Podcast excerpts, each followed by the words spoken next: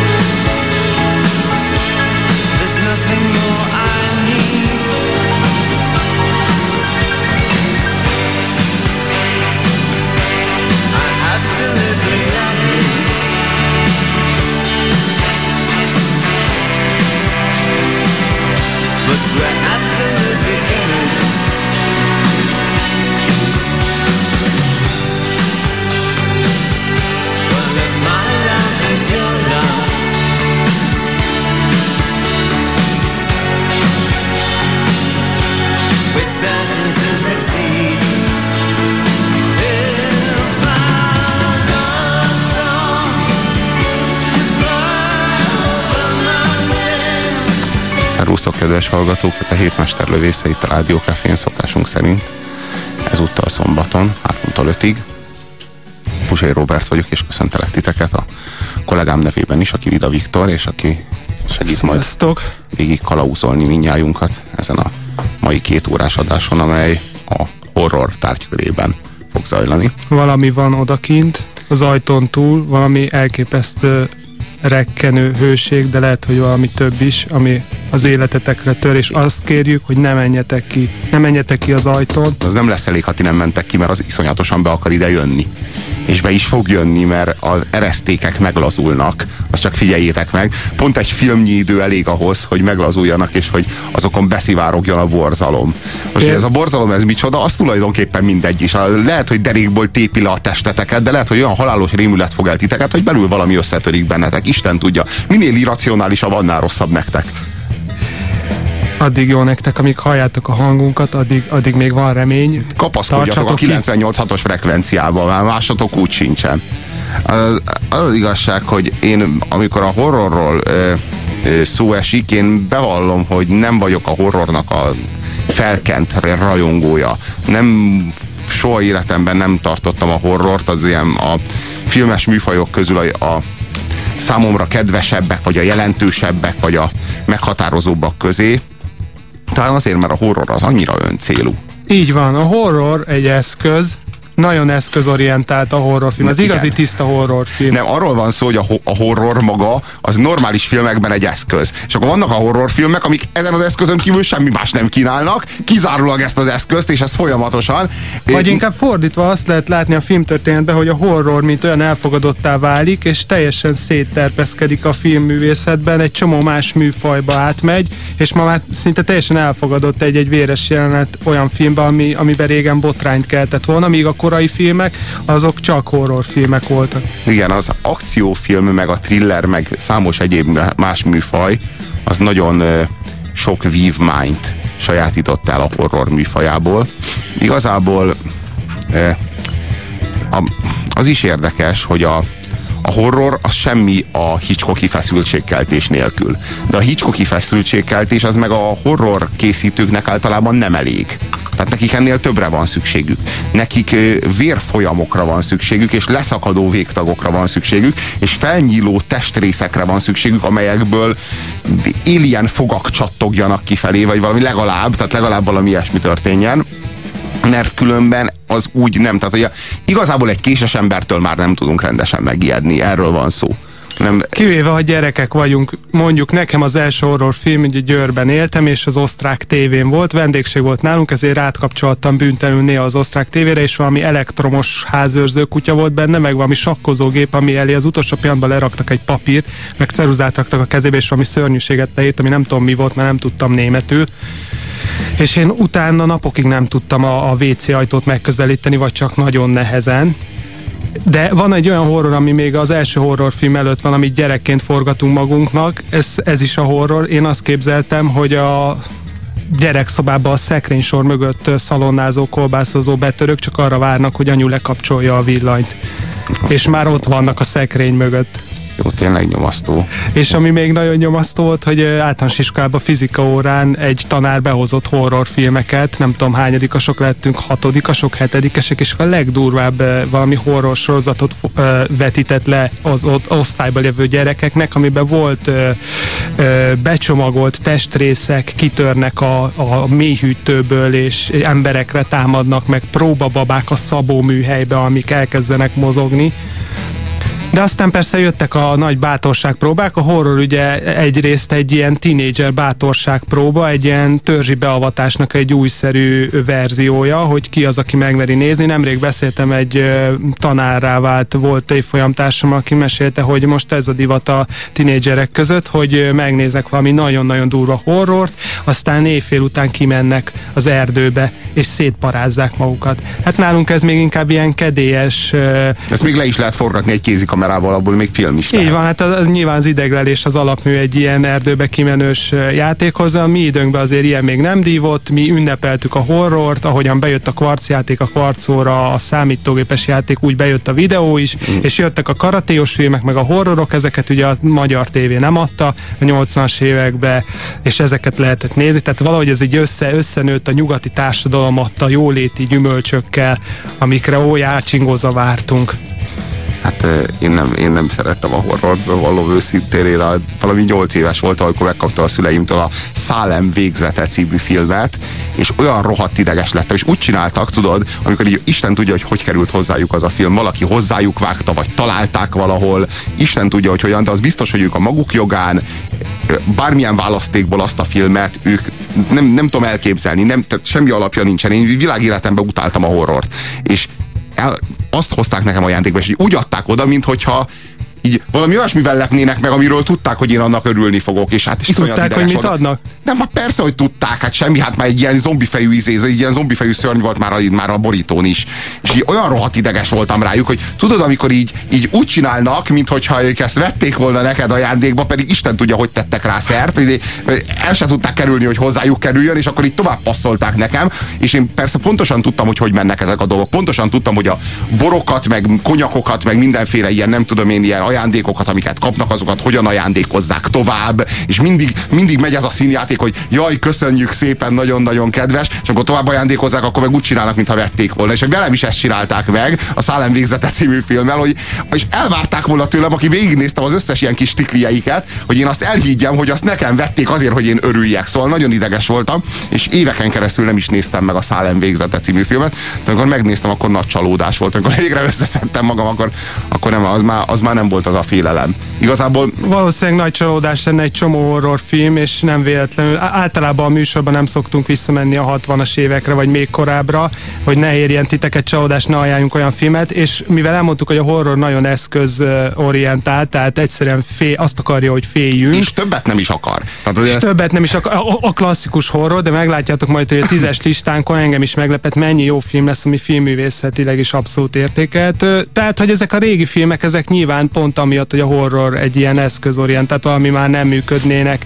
Teljesen egyértelmű, hogy a 20-as években, sőt 1919-ben a Dr. Caligari mondhatjuk azt, hogy ezzel indul a horror. Az első horrorfilmek ugyan, ugyanúgy, ahogy a skifibe itt is európai filmeket látunk, sőt a horrorfilmekben csak német filmeket Én azt gondolom, tudnánk hogy- kiemelni. azt gondolom, hogy a horror születésénél a Dracula és a Frankenstein volt a két szülő, tehát ők voltak azok, akik tulajdonképpen létrehozták ezt a műfajt, és aztán majd később fog lassan-lassan leválni róluk, és Hát akkor eh, jönnek annyival majd a zombik. vitatkoznék, hogy, hogy, hogy 1920-ban a Gólemet a németek megcsinálják, a Nosferatu 22-ben, ami egy Dracula film, és igazából az amerikaiak csak később kapcsolnak, kezdik az Operaház fantomjával 25-be. Az a, hol horror, hagyjad a, már. a Drakulát megcsinálják 31-be, és a Frankenstein szintén 31-ben. Egyébként érdekes ez az operaház fantomja, meg a szépség és a bőrbeteg. Az még érdekes, hogy önmagában az, hogy az ilyen, ezekből az ilyen romantikus lányregényekből próbálnak horror csinálni, igazán elérzékenyülni se lehet rajta, meg igazán félni se. Tehát tulajdonképpen semmire nem jó. Most elmondhatjuk, hogy a horror az ö, két alapvető ö, érzést próbál és igyekszik belőle kiváltani, és ha kettő közül bármelyiket kiváltja, már elégedett, ha pedig mindkettőt, akkor, akkor, nagyon, akkor nagyon örül. És ez a kettő, az egyik a félelem, a másik pedig az undor, amely legalább olyan fontos, mint a félelem, és egészen más tőről fakad. De az undor az nagyon jó szövetségese a horrornak. Tehát a horror nem pusztán a félelemről szól, mert akkor thrillerről beszélnénk. A horror az behoz egy nagyon-nagyon erőteljes testi borzongást, a fizikával nagyon nagyon-nagyon intim kapcsolata van a fizikai világgal, a test világával a horrorfilmnek, és aztán később kezd el a horror inkább a psziché irányába elmenni, és akkor beszélünk pszichohorrorokról. Bár én azt gondolom, hogy a pszichohorror már a, már a thriller felé tendál, tehát már a thrillernek tett gesztus. Hát a, a pszichorror az, az, az valóban szinte egy a thrillerre. E, egy picit visszaugorva erre a kis történet áttekintésre, a 30-as, 40-es év- és a 30-as évek és a 40-es évek legeleje az a horror filmvészet bemutatja a nagy klasszikus szörnyeket, amiket az angol gótikus regényekből, meg a, a, a korábbi 18. század óta megírt regényekből ismerhetünk. Ugye említettük a Drakulát, aztán jön a Farkasember, 32-ben van az első zombi film, aztán jönnek a macska emberek, a párducnő, a leopárdember, a King Kong. Ugye van, aki szerint ez a King Kong is például a horror horrorba tartozik, hát szerintünk inkább katasztrófa film, és aztán 47 és 57 között ki tudja, hogy a háború vagy mi miatt, de van egy nagy szünet, és kihalnak a horrorfilmek, és maximum az 50-es évek ilyen szörnyfilmjei, inkább ilyen, ilyen ufók, meg ilyesmi, és aztán 57-ben a Frankenstein átkával indul újra a, a horror, hát ugye ekkor már színes film van, és elkezdi Hollywood újra forgatni az összes horrort, most már színesbe, és jöhetnek a rikító színek, a vérpatakok, de van egy fontosabb fejlemény, hogy az 50-es években, hogy amiről Robi az előbb beszélt, hogy megjelenik a thriller, és a horror valami teljesen más lesz, nem egy távoli erdélyi kastélynak a, a Drakulája lesz, hanem a horror bejön a hétköznapba, és nem szörnyek, hanem emberek lesznek az alanyai, meg a rettegés tárgyai, és akkor jön a pszichológia, a krimi, a borzongás, az emberi gyarlóság, megjelennek a nők és a gyerekek a horrorba, akiknek aztán később még nagyon fontos szerepük lesz. Kevés a David vér. Cronenberg, igen, nagyon-nagyon sokat tett ennek érdekében a Porontyok című filmmel például. Például, igen. Ahol, a, ahol az asszony az ilyen gonosz kisgyerekeket szül. Tehát amikor, amikor dühös, valami pszichoterápián rábeszélik arra, Hogy adja ki magából. Akkor adja ki magából a dühét, és ilyen, ilyen gonosz kis gnómokat szül, akik rátámadnak arra, akire az anyu dühös. Iszonyatos primitív És dolog. ezekben a pszichotrillerekben nagyon kevés a vérontás, és a gyilkosság, vagy annak a fenyegete, fenyegetése az, ami, ami, ami egyedül így, így fenntartja ezt a, ezt a ho, mi, miatt horrornak nevezhetjük. Hát ez ugye a legismertebb a Hitchcocknak a pszichója, vagy a madarak, de már előtte több éve Cluzónak, aki francia az ördöngősök 55-ben, vagy egy nagyon durva film a Szemek arc nélkül, ahol egy apa bűntudata van, mert karambolba a lánya megéget, és ö, nőket gyilkol le, hogy az arcbőrüket rá operálja a lányára. Tehát egy ilyen arcátültetéses dolog. Vagy például nagyon fontos a Kamera Les című film 60-ban Michael Powell-től, ez egy angol horror, ami nagyon rokonítja a későbbi idegleléssel, hiszen megjelenik a kamera, és egy csomó részt a kamerán keresztül látunk, a gyilkos nézőpontjából, ez meg a Halloween 70-es évekbeni amerikai horrorra emlékeztető, szintén van egy jelenet, hogy egy, a film elején a gyilkosságot abszolút a, a gyilkosnak a maszkján keresztül látjuk, és a szimpátia a gyilkossal, vagy az összemosása a gyilkos és az áldozatnak. Tehát e, e, ugye a szimpátia gyilkossal meg a bárányok hallgatnak rá üt, tehát ez a kamerales 60-ból tényleg egy nagyon fontos film.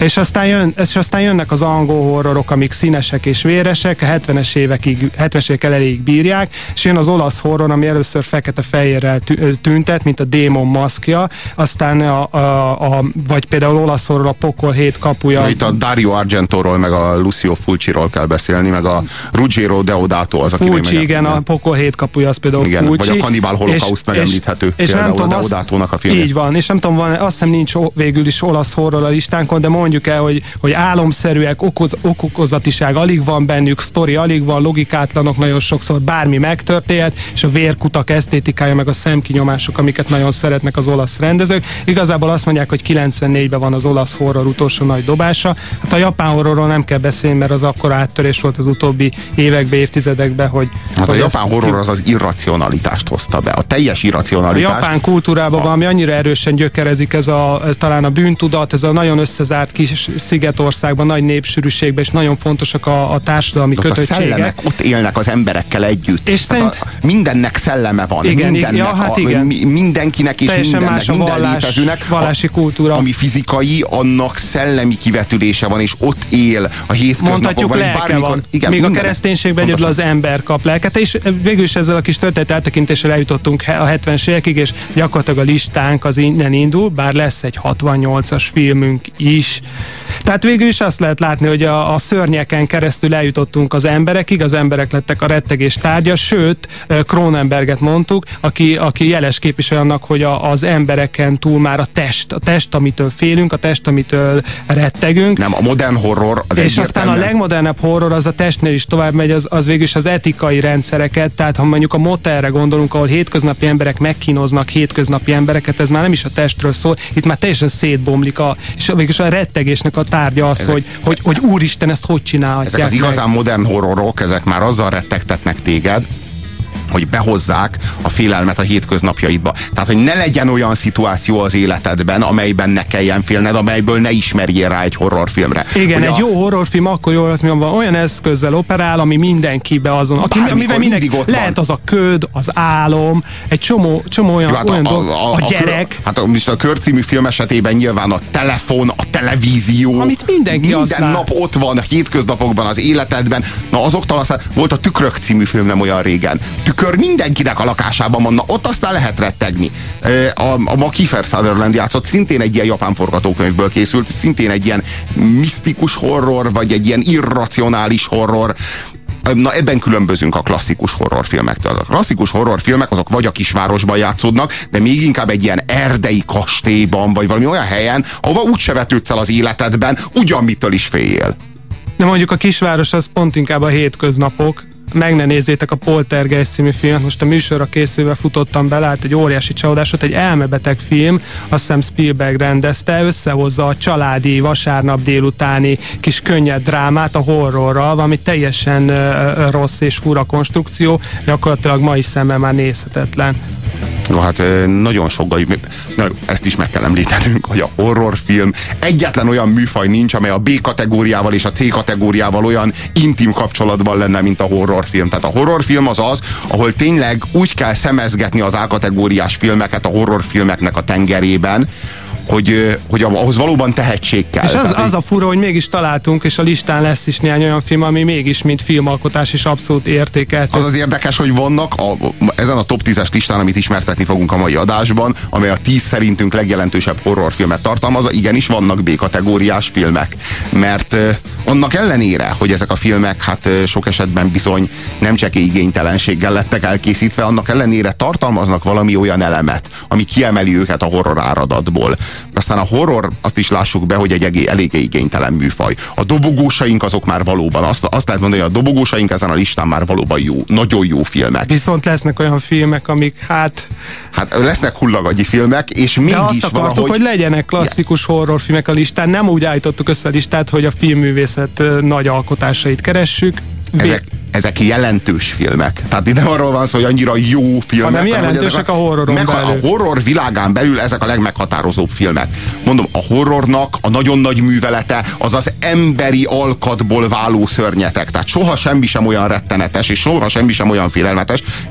Honnan tör elő a kívülről, a kastély ablakain kívülről. A frászt. a, dehogy is, A az emberből ott van belőle- bennünk. Ben, belőlünk. Tehát, hogy akkor mi- ahogyan az alien kitör az emberből, ahogyan a dolog kitör az emberből, ahogyan az ember zombivá változik, ahogyan az ember vámpírrá változik, Azt ahogy volt- az ember, akár kisgyerek, az a sátánnak az ivadéka, aki, aki, o- akiben ott van a, az antikrisztussá válásnak a lehetősége. Tehát, Azt hiszem Volter mondta, hogy a pokol a másik ember. Igazából az a nagy kérdés, hogy miért szórakoztatók a horrorfilmek, miért szeretjük őket, miért keressük, miért akarjuk megnézni őket, és miért ijedünk meg tőlük. 0629 986 986 a for, fóruma annak a diskurzusnak, amelynek keretében a horrorfilmekkel kapcsolatos érzéseiteket, benyomásaitokat, tapasztalataitokat, mindent, ami szubjektív megoszthattok velünk, mi nagyon örülnénk neki. Illetve hát szóljatok hozzá annak a listának a Így helyezettjeihez, van, tippeljetek.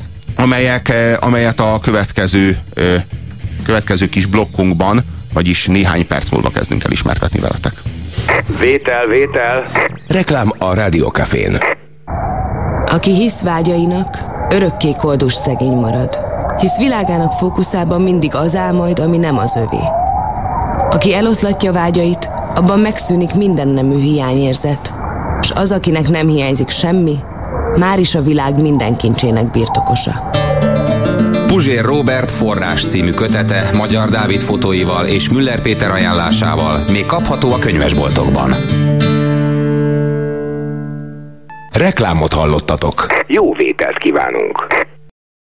Most hallható műsorunkban a nyugalom megzavarására alkalmas képi és hanghatások lehetnek. DXQ kapcsolat 2. 1. Adásban vagy. És ez még mindig a hétmester lövésze a Rádiókafén Pusér Robertel és mai beszélgetőtársával. Vita Viktorral kaptunk SMS-eket. Kiderült, hogy Sartre-tól származik ez a pokolmondás, miszerint a pokol a többi ember.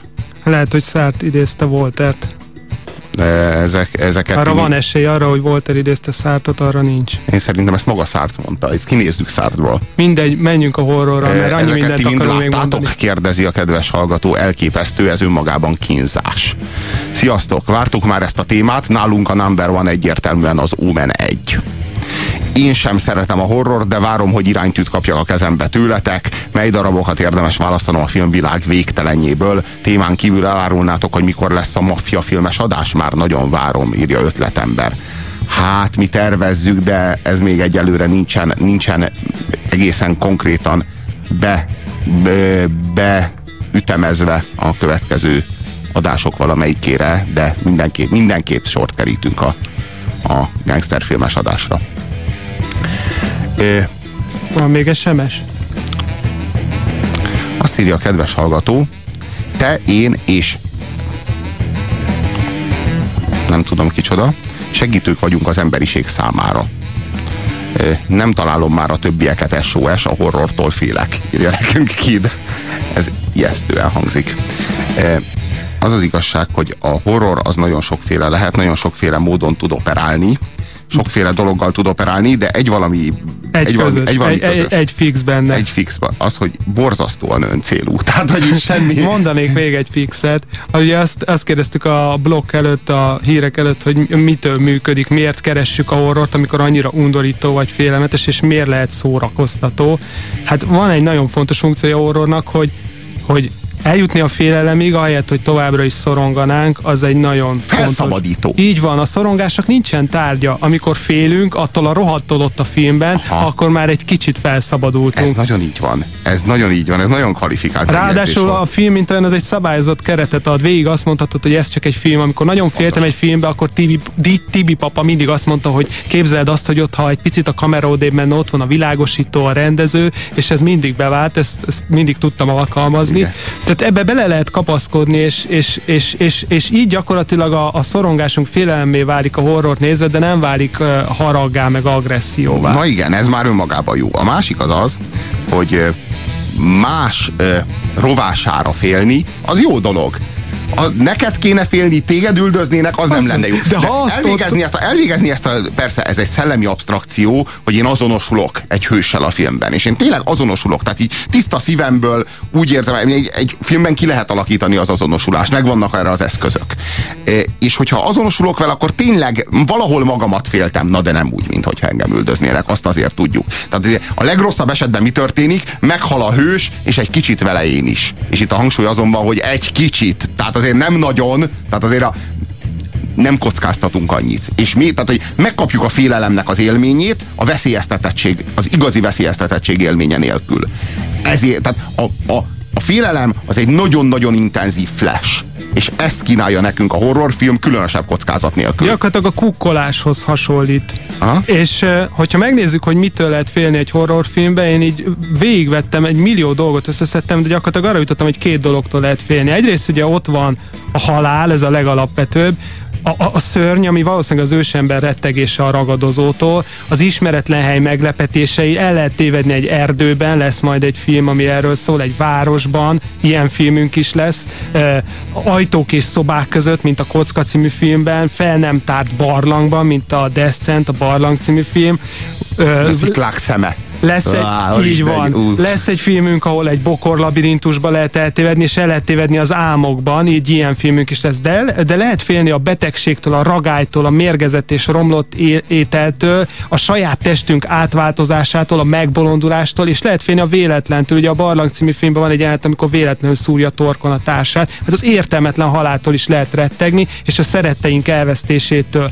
De van egy másik csoportja a filmnek, ami nem a természet, meg a sors, meg a véletlen, hanem az emberek, mi magunk, a kulturális kódjaink, meg az, az erkölcs, az etika, amit felépítettünk, amikre ugyanúgy szükségünk van, mint ételre, italra ahhoz, hogy túléljünk. Gyakorlatilag a horrorfilmben attól félünk, ami megtart minket, ami életbe tart minket, és ilyen a pontosan az etika megszűnése a másikban, vagy az elvesztése saját magunkban.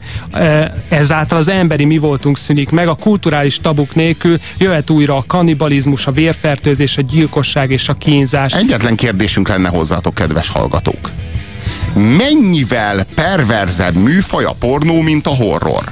Mert én szerintem semennyivel, ha már itt tartunk. abszolút esemennyivel ugyanannyira érzéki, ugyanannyira a testről szól, ugyanannyira zsigeri szinten üt. Tehát semmit az agyaddal kezdeni nem akar, intellektuálisan átadni semmit nem akar, egy olyan szinten ragad meg téged, ahol ősember vagy, vagy szinte még majom. Nem, nem, nem, én ezzel de, abszolút de, de, de, de egy nagyon primitív szinten ragad meg téged, olyan zsigeri szinten, mélyen testi szinten.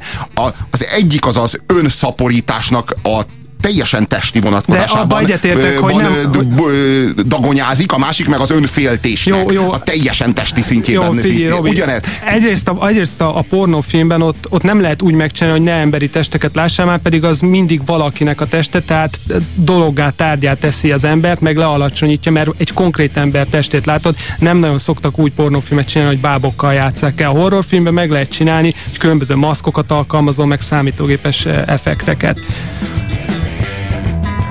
Ez például, egy, ez, ez például már azt, azt mutatja, hogy a, a a horrorfilm az, az, az kevésbé. Mit mondtál? mi Nem, volt az a fogalmazunk úgy, hogy a horrorfilmeknek van egy A-kategóriája, a pornófilmeknek meg hát nem nagyon. Igen, igen, igen, és, és Inkább gondolj, gondolj, arra, gondolj arra, Robi, hogy tegnap néztünk egyet, ami a listánkon is rajta lesz. Egy tipikus 80-as évekbeli agyatlan horrorfilm, aminek vagy 8 folytatása született. De, film. de néha összenéztünk, mert nagyon kreatívan játszott az álom és a valóság közti különbség, és sokszor nem lehetett kitalálni, hogy mikor megyünk át az álomból a valóságba és vissza. Ezért ilyen a pornófilmekben nincsen. Tehát azért megvédeném a horrorfilmeket, hogy jóval intellektuálisabbak, de az biztos, hogy amíg a skifi a fejre próbál hatni leginkább, addig a Hát horror, horrorfilm. a horror a testi ide, ide, mi, ide mi ilyen horrorfilmeket válogattunk, de azért nézzük a horrorfilmek zömét. A zombi filmek többségének ordinári primitívségét. Miben különböző? Megint vitatkoznék, mert nagyon fontos zombi filmek Tudjuk, vannak, amik tudjuk, komoly társadalomkritikát igen. fejtenek ki. Ebben az adásban is volt már szó Például a Romérónak a földjéről. 68-as, az élő halottak éjszakája, egy fekete férfilmje 68-ból, vagy a Holtak hajnala 78-ból szintén Romero. Ezek tömény társadalomkritikák. Noha, még meg- noha a klasszikus ö, ö, zombi filmére, ami Azért- másról nem szól, mint hogy jönnek a zombik csoportba Na, és hentelnek, attól én is iszonyodok Jó, és de most ezer, ezer zombi filmből tudunk említeni néhányat, amely valóban társadalomkritikus, mint hogy mindenből, minden műfajban a legjobbak azok már jók, ezt nem tudom, hogy megfigyelted, de nincs olyan műfaj, még zenei műfaj sincs, talán a a magyar nóta az egyetlen kivétel, Jaj, de ne, erről ne. sem vagyok meggyőződve. De, ne, tényleg a magyar nótát, de. Tehát a magyar nóta is nagyon fontos. É, Szóval, é, és még egy, egy valamit meg kell említeni.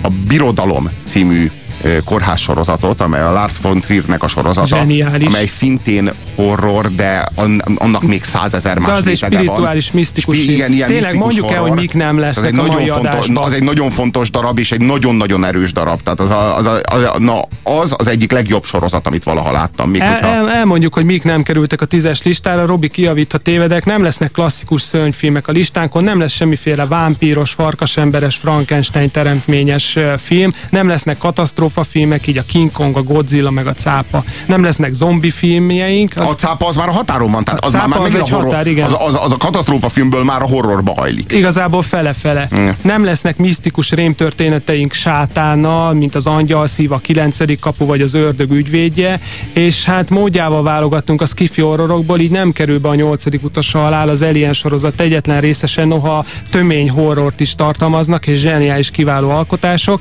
és hát értelmszerűen a hőskorszakból meg 68 előttről se válogattunk filmeket, és hát hadd lőjek le egy filmet, ami nem lesz, a texasi láncfűrészes mészárlás 74-ből, ez nem lesz, tehát ezt ne is keressétek majd a listán, és hát várjuk a véleményeteket, hogy Biztos, ez, hogy vigasztalanok ez, vagytok, ez, hogy nem- ezt nem- joggal, joggal hagytuk-e ki, vagy nem, mert ugye sokan érvelhetnek amellett, hogy megkerülhetetlen a klasszikus a horrorfilmnek.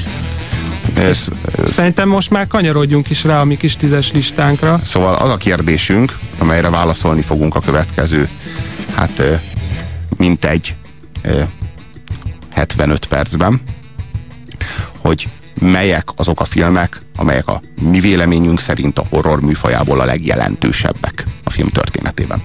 A top listánkra épp hogy felkerült helyezett nem más, mint a tizedik. Ez a film a Rosemary gyermeke.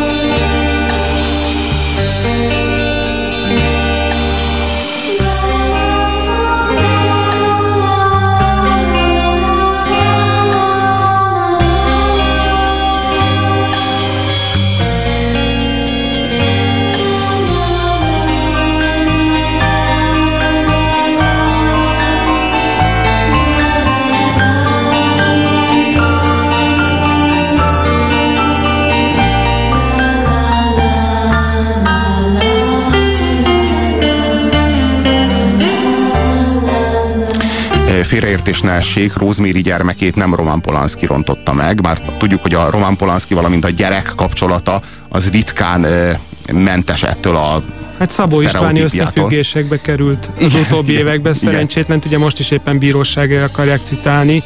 Igen. Eh, Az a vicce, de az- az egyébként Robi nem véletlenül hozta ezt szóba, vagy, vagy ha véletlenül, akkor beletrafált, mert alapvetően ez egy feminista film, ha azt nézzük, hogy a testi önrendelkezési jogról szól egy terhes nőnek, a saját testéhez, a gyerekéhez, a saját gyerekének a megszüléshez, vagy az erről való döntéshez való jogáról szól, miközben ugye itt azért tényleg eh, ha akarjuk, összemoshatjuk Polánszki valós életével, hogy mit csinált vagy nem csinált, és hát azért nem takarékoskodik a mesztelen női test ábrázolásával. Több jelent is van, ahol a, a fősnőt mutatja, miközben mesztelen férfi testet nem mutat. Tehát azért azt mondtuk, hogy feminista film, de hát kicsit billeg ez a A Rose. Rosemary gyermeke az a klasszikus pszichohorror.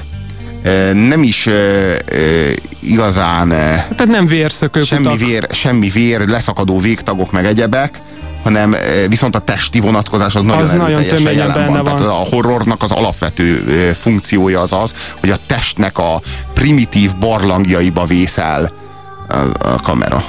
A test, Itt ez megtörténik. Igen, és ami a másik előremutató a Rosemary gyermekében, hogy aztán a 70-es években, ugye ez 68-as, ez a legrégebbi film a listánkon, a 70-es években jönnek sorba olyan filmek, amiknek a gyerek a főhőse, vagy a gyerektől kell A rettegnünk. gonosz kisgyerek, na hát A ennél, gonosz kisgyerek, ennél ugye- jobban a horror semmit nem szeret. Mi az, Ugye- ami mindenhol van, gyerekek mindenhol Hát vannak, kik azok, akik van. édesek, aranyosak a gyerekek, és hát ennél nagyobb csavart egy filmbe, egy horrorfilm, mint hogy és ő az, akitől félned kell. Világos, nem, hát a, a, a, ahonnan a legkevésbé várod a támadást. Tehát mindig ez a horrornak, ez az alapja, hogy onnan jöjjön a támadás, amiben halálbiztos vagy, ami a biztos hátország a számodra. Onnan döfjék át a tüdődet lehetőleg, és hát a Rosemary gyermekében pontosan erről van szó. Tehát itt még a magzat.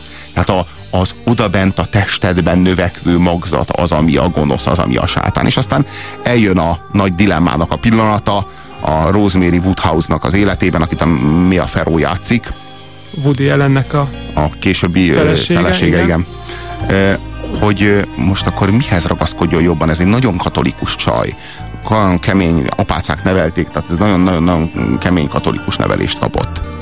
És és hát de közben meg anya, tehát anyává vált, és akkor most melyik identitása legyen az erősebb? Tehát amikor meggyőződik arról, hogy az ő gyereke már pedig a sátáni vadéka, de konkrétan a sátán volt az, amelyik őt teherbe rakta, akkor most, hogy ő hogy döntsön? Tehát most akkor ő, ő Istenhez ragaszkodjon, vagy a gyerekéhez. Itt az eszme, vagy a testiség, a biológia, vagy a, vagy a, vagy a spirituális elkötelezettség legyen az, amelyik a, a Rosemary Woodhouse-nak az életét majd a jövőbe, a következőkben vezérelni fogja. Vagy úgy is mondhatjuk, hogy az iszonyodás, az undor, a félelem vagy az anyaságnak az érzése lesz erősebb, de egyébként a katolikus szál szintén tényleg benne van egy dilemmában, hogy tényleg ez történik, ami, ami, ami a filmben történik, mert nem látjuk egyetlen egyszer a sátán gyermeket, az antikrisztus, hogy itt egy katolikus bűntudatnak az allegóriájáról van szó, vagy pedig tényleg megtörtént a természet feletti az elképzelhetetlen, hogy a sátán gyermeke itt a földön megszületett. Úgyhogy ez eldöntetlen a filmben szerintem, és mint általában jó műalkotások nem Na, hát itt az a kérdés, hogy lehetséges-e, elképzelhető-e egy ilyen spirituális kapcsolat indítatásából, amilyen az Istennel való személyes kapcsolatod, felülírni egy olyan testi kapcsolatot, amilyen az anyaság. Tartozhatsz-e jobban Istenhez, mint amennyire te hozzád a magzatod, ami növekszik benned? Ez a fontos kérdés a Rosemary gyermekének, és hát nem túlságosan optimista Roman Polanski ezzel a kérdéssel kapcsolatban. Nem kifejezetten, a végső konklúzióban nem kifejezetten a szellemre helyezi a hangsúlyt, győz a test, ahogy egy jó horrorfilmben mindig, ezúttal is.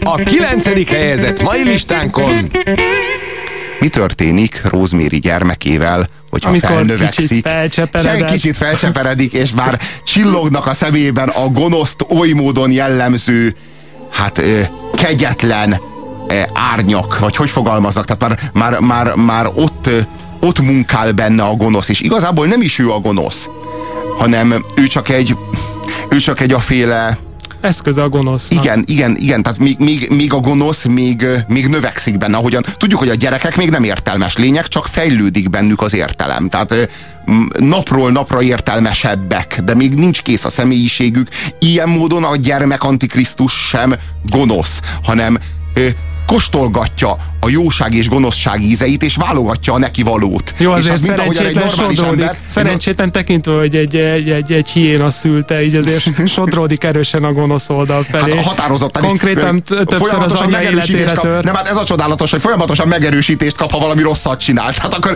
akkor mindig dicséretet kap meg. Vagy jó cukrot. érzést. Igen, igen, igen. Tehát így pont az ellenkezője történik ezzel a kisgyerekkel, Démiennel. Mint egy, mint egy normális módon nevelt kisgyerekkel, tehát az, az ő démoni segítői azok folyamatosan ott vannak, és meg-megerősítik őt, amikor valami kegyetlenséget csinál, amitől ő is visszaretten, mert látja a társadalmi korlátokat, csak lassan-lassan, napról napra tanulja, hogy ezek őt nem korlátozzák, ezek nem az ő számára lettek kialakítva ezek a korlátok, és ahogy rákap lassan-lassan az ízére ennek a, ennek a mindenhatóságnak, ennek az omnipotenciának úgy válik egyre önfelettebben gonoszszá. A gonosz kisgyereknek a toposza az mindannyiunkban, mindannyiunk számára ismert, sőt mindannyiunkban benne van. Úgy gondolom, hogy ha ti személy szerint nem is voltatok olyan kisgyerekek, akik szöcskéknek a lábát tépkedték le, vagy gyújtogattatok fel szarvasbogarakat, esetleg csúzlival lövöldöztetek madarakra, akkor is úgy gondolom, hogy voltak olyan pajtásaitok, akik ilyesmit csináltak. A kisgyerek erkölcsi rendszere az még nincsen kész. Ő még nem, nincs tisztában a jó és rossz határaival. Ő, ő, ő élvezni tudja a, a bűntelenség örömét akkor is, amikor bűnt követel, mert még nincs, nincs kiformálódott erkölcsi rendszere. És, és ezért aztán akár azt is lehetne mondani rá, hogy pszichopata. Tulajdonképpen az, aki ebből a, ebből a bűntelen boldog gyerekkorból nem nő ki soha, azt hívjuk pszichopatának. Tehát aki nem ébred rá az, er, az erkölcsi világrendre, azt hívjuk pszichopatának. De most a kis Démien az ebben az állapotban kapja mindig a, a, a rossz impulzus. Tehát ő, ő, ő, őt, őt olyan gyengé, gyengéd démoni kezek terelik az antikrisztussá válásnak az ösvényén. Lesz a listánkon még egy film, amiben gyerek lesz a gonosz, nem lövöm le, hogy ez melyik, de óhatatlan a párhuzam. Pár évvel az Omen előtt készült, és az Omen gyakorlatilag ennek a sikerét próbált újra meglovagolni, ez már egy nagy szuperprodukció lett, több városba, Rómába, Londonba forgatták, és Gregory Peck, a kor egyik legnagyobb színésze játsza a főst, de valahogy ez mégis jó, jó, jó jön a filmbe ki, ugyanis egy vég, végig a filmbe egy feszültséget tud adni az, hogy a tökéletes Gregory Peck, a sármos, a baritonhangú, a, az érett férfi, az vajon mikor fog megtörni az események súlya alatt, és ez, ez, ez viszi a filmbe a figyelemnek egy jelentős részét, és eh, nem lehet elszakadni a gondolattól, hogy végül is egy allegória ez az egész film, a kései gyerekvállalás okozta feszültségnek, a, vagy a gyerek adoptálásnak a, a, a, az allegóriája, és még egy dolog, hogy hát azért komoly előzmények vannak, eh, eh, Hitchcocknak a Madarak című filmje például biztos, hogy egyértelműen előzmény a páviános jelenetnek, amikor a, a szafari autójukra pávián horda támad, és megvadul a gyerek, gyere, gyerek miatt, mert érzik a gyerekből sütő gonoszt. Ja. Vagy például a Rosemary gyermek, amit mondtunk, Na, hogy hát egy, egy fontos- abszolút, fontos de előzmény. akár a Nagyítás című film is, ahogyan a fotókon megjelenő abnormális jelenségeket a, a, a, a nagyító műhelyben a, a fotós megtalálja. Eh, Hát azt gondolom, hogy most már semmelyikőtök számára sem lehet kérdéses, hogy a kis Démiennek a gyermekéveiről szóló film, az az Omen, mely 9. helyezett a listánkon.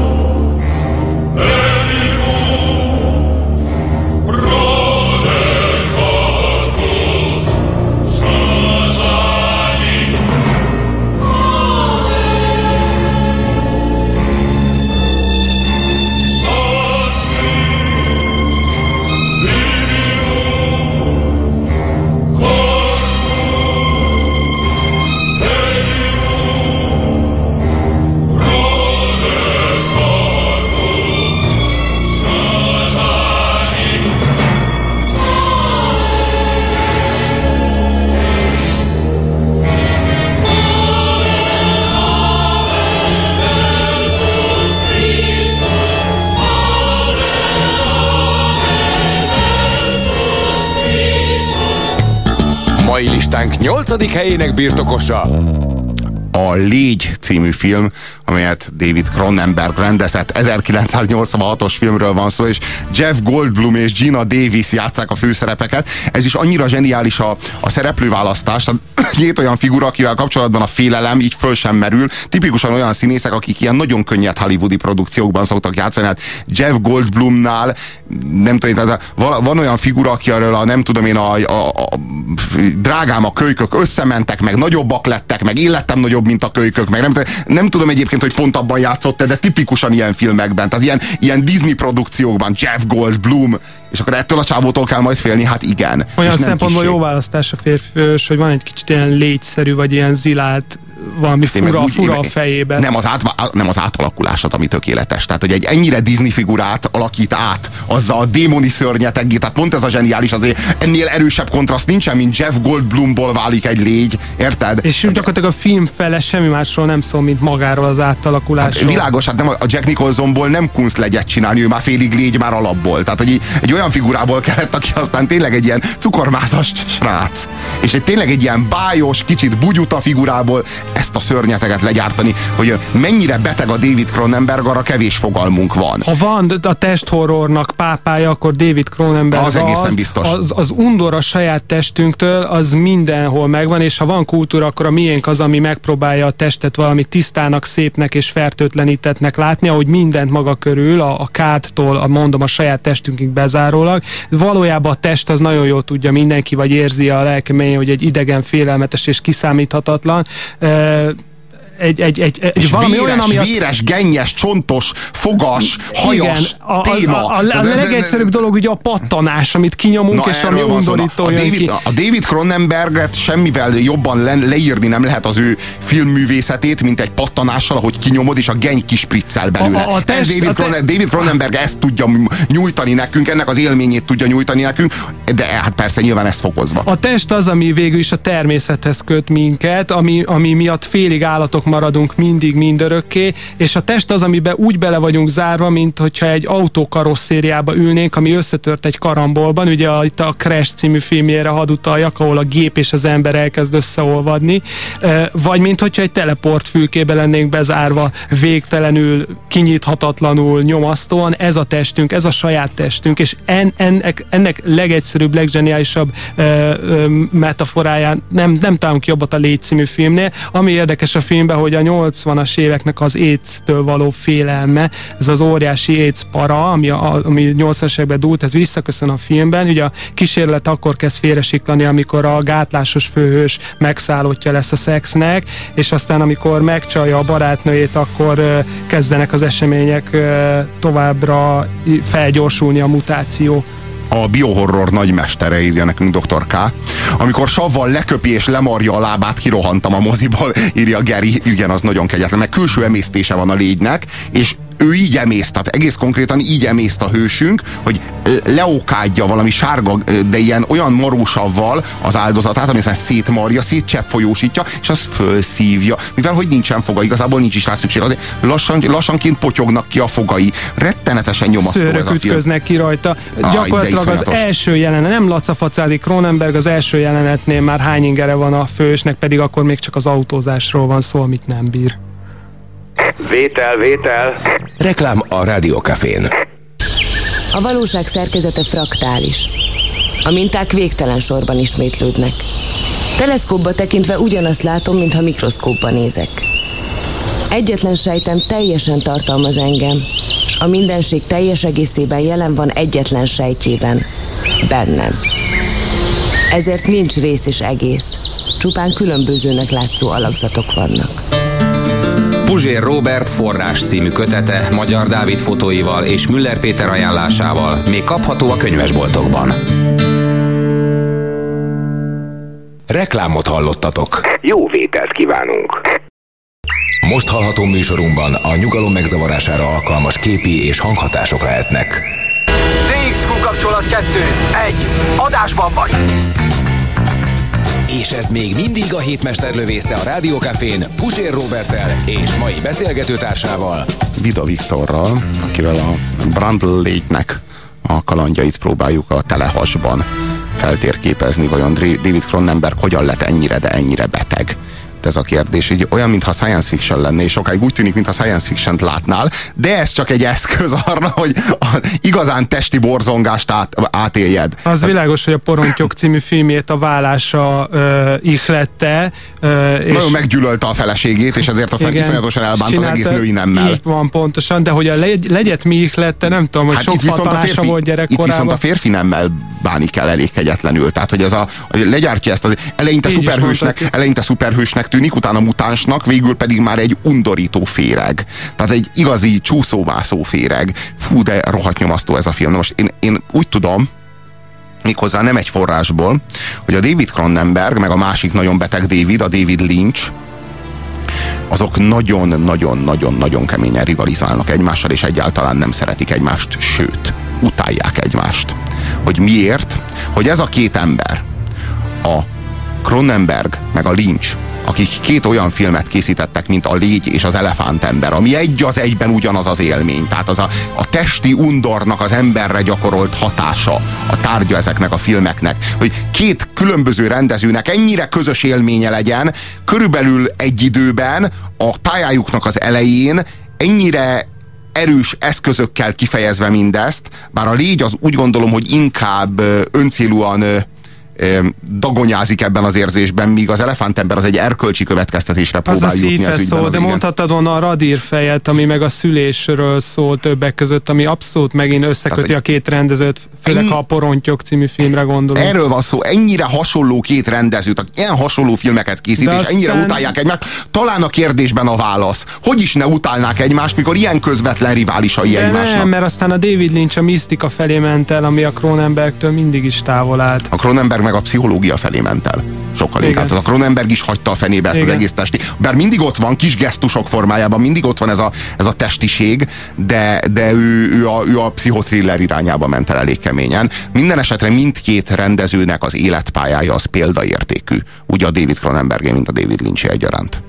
A hetedik ne te magad légy. A hetedik nem más, mint A rémálom az elmúltszában. Na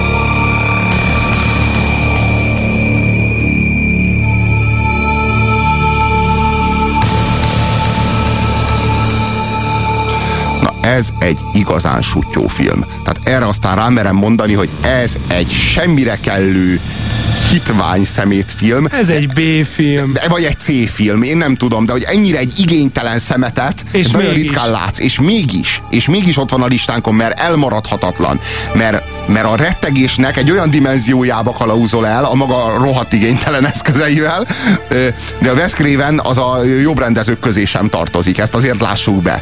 Ennek ellenére valamit nagyon tud ez az ember. Például kezdjük azzal, hogy folyamatosan ilyen tini, tini kvázi tini vígjátékokból készít horrort. Tehát, hogy tini vígjátéknak indul, és megvannak ezek a nagyon olcsó poénok, és várod azt, hogy micsoda egy ilyen gagyi filmet fogsz látni, és aztán valóban látsz egy gagyi filmet, de nagyon másképp gagyit, mint amit vártál.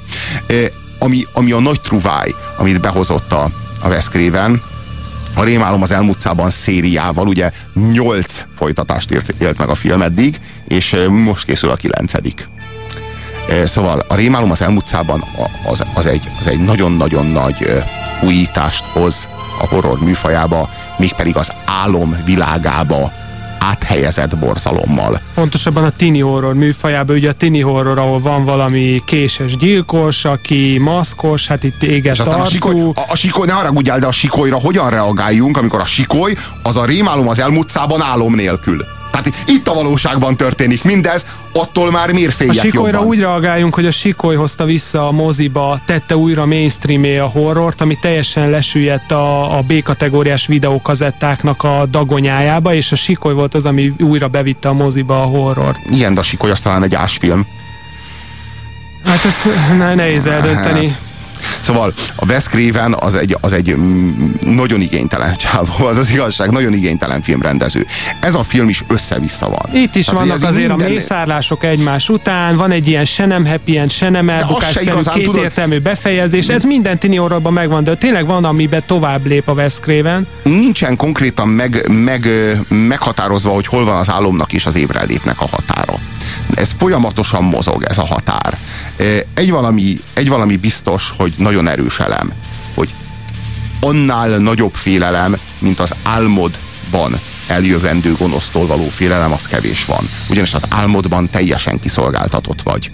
Tehát ő egy olyan terepen mészárol téged, amely terepen ő otthon van, te pedig teljesen idegenül mozogsz. Ez azt jelenti, hogy a, amikor a Freddy Krueger az üldözi az áldozatát, akkor az úgy néz ki, hogy az áldozat fut a, fut a Freddy elől, berohan a házba, magára zárja az ajtót, megfordul, és ott áll a Freddy előtte. Ugye egy álomban bármi lehetséges, ezért aztán Wes Craven is azt csinál meg veletek, amit akar. Amit ideig élveztek, aztán idő után, után nagyon megunjátok.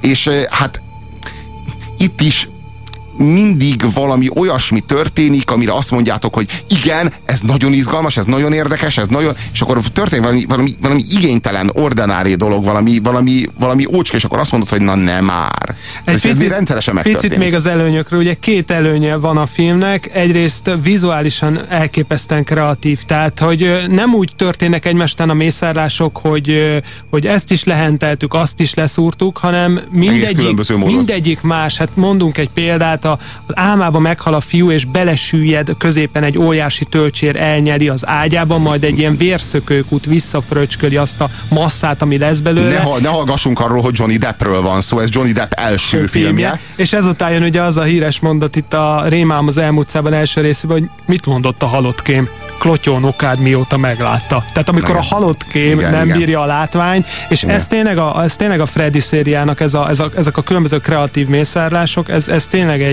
Ugye, előnye. Fred- A másik meg az, hogy nem tudjuk tényleg, amit Robi mondott, hogy mikor álom, mikor valóság. Azt hiszed, hogy tudod, és aztán meglátod, hogy a csörgő telefon valójában ki van húzva, és Igen. fel van tekerve a zsinóra, a kagylóra. Igen, tehát igen, nem igen. csöröghet, Tehát- tehát tudod, hogy ez álom, Úgy és át a- mindjárt jön Freddy. Pontosan úgy lépsz át az álomtérbe, hogy a rendező nem e, e, nyújtja neked azokat az eszközöket, amelyek által ezt megtapasztalhatnád, hanem azt hiszed, hogy ébrenlétben vagy, és elkezd csörögni a kihúzott telefon. Hoppá, akkor biztos álmodsz, na akkor viszont Freddy bármikor itt lehet. Most a, a, ami nagyon félelmetes, tényleg ami rettenetes, az az, hogy aludni muszáj. Tehát Freddy elől nem tudsz elrejtőzni, mert nem alszol egy napig, két napig, leragad a szemed, és akkor aludni fogsz, és ott aztán ott lesz Freddy, és, és rád talál, és Tehát véget nem van. egy, nem egy hétvégi nyaraló faházba vannak a tinik bezárva, ahonnan elméletileg elmehetnek, hanem számolják a napokat, és imádkoznak, hogy még egy napot kibírjanak alvás nélkül. Na, nem a saját hülyeségből vannak bezárva valahova.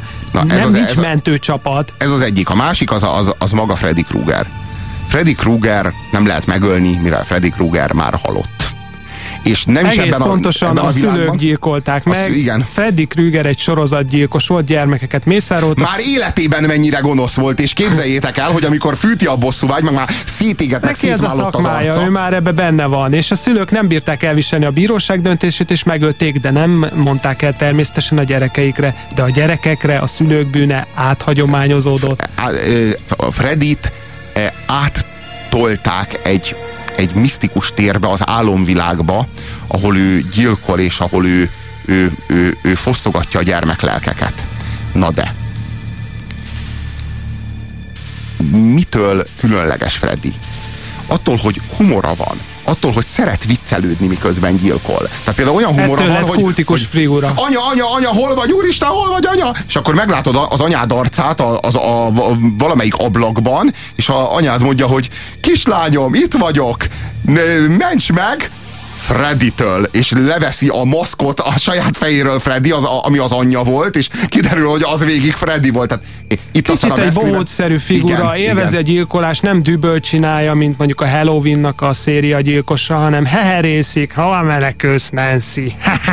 Ne, a Freddy Kruegerben az a nagyon félelmetes, hogy semmi veszteni valója nincs. Nem lehet megölni. Tehát ő már túl van mindenen, ami veled történhet. Ez az iszonyatos benne. És hogy mitől élte túl? Attól a démoni gonoszságtól. Tehát, hogy van benne valami olyan kegyetlenül gonosz, valami olyan ember alatti, amit nem fog a tűz. És az maradt meg. Tehát mi mind elkárhozhatunk, vagy megüdvözülhetünk, mert, mert lelkünk van.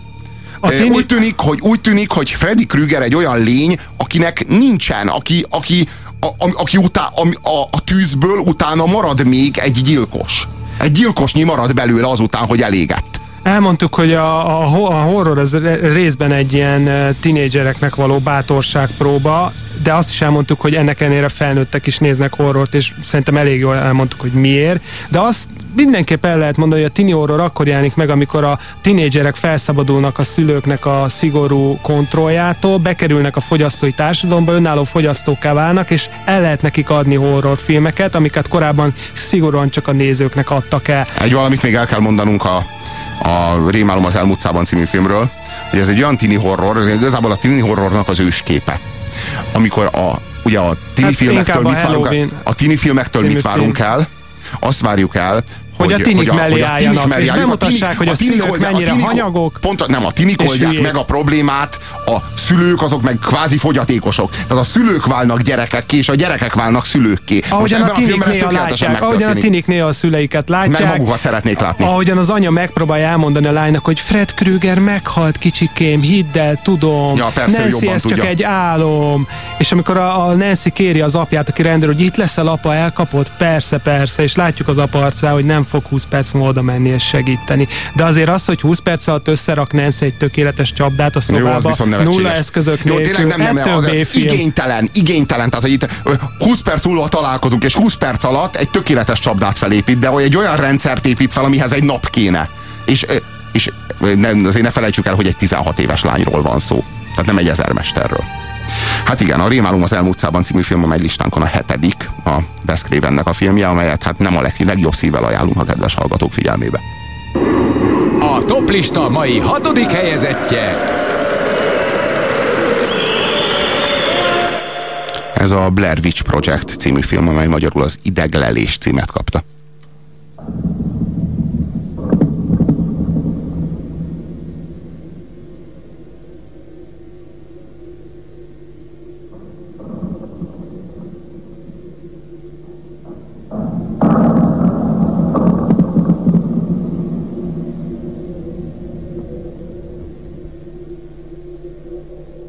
Na ez egy olyan film, ami nem akar filmszerű lenni, hogy ha halljátok a zenéjét, akkor az abból is kiderül. Tehát, hogy ez a, ez a film, ez, ennek a filmnek ilyen a zenéje. Hát ez nem Tehát, egy film, nem ez egy film. kazetta, amit találtak. Na pont erről van az szó. ez egy- erdőbe boszorkány legenda után forgató diák forgatócsoporttól. pontosan. Hát ez csak egy kazetta, nem tudjuk mi lett velük, a kazettát megtalálták, és A- hát ez, az, ez Az, azt kell tudni, hogy ennek a filmnek a Kanibál Holocaust az előzménye. Például. Amely, amely eh, a legfontosabb Vagy a kamerales. Igen. Tehát, hogy ezek a, ezek a filmek, ezek egy olyan zsigeri szinten akarnak belét félelmet csöpögtetni, ahol már egy normálisan megrendezett film, ahol látod a operatőri munkát, a világosítást már nem tud megérinteni téged, mert ott Tudod, már... hogy úgyis csak pont, amiről, be- pont amiről beszéltél, amit a, a, Nagypapa a, a mondott. nagypapa mondott neked, hogy ott van a világosító, hogyha egy kicsit jobbra fordulna a kamera, már látnád is a, a, a világosítót. Ott van a hangosító a mikrofonnal. Igen, igen. Na most itt ebben az esetben nem tudod ezt érezni. Ebben az esetben azt érzed, hogy egyik hülye gyerek tartja a kamerát, és remeg a kezében, mert úgy fél, mint te.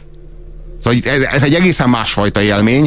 A Blair Witch Project az ennek a ennek a rendezői iskolának, amivel a Cannibal Holocaust elindult, ennek az amatőr filmes, eh, áldokumentumfilmes, eh, horror koncepciónak ennek a, én úgy gondolom, legmagasabb eh, színvonalú alkotása. nagyon színvonalas, nagyon kevés pénzből rakták össze, és, és tényleg ez elmondható róla.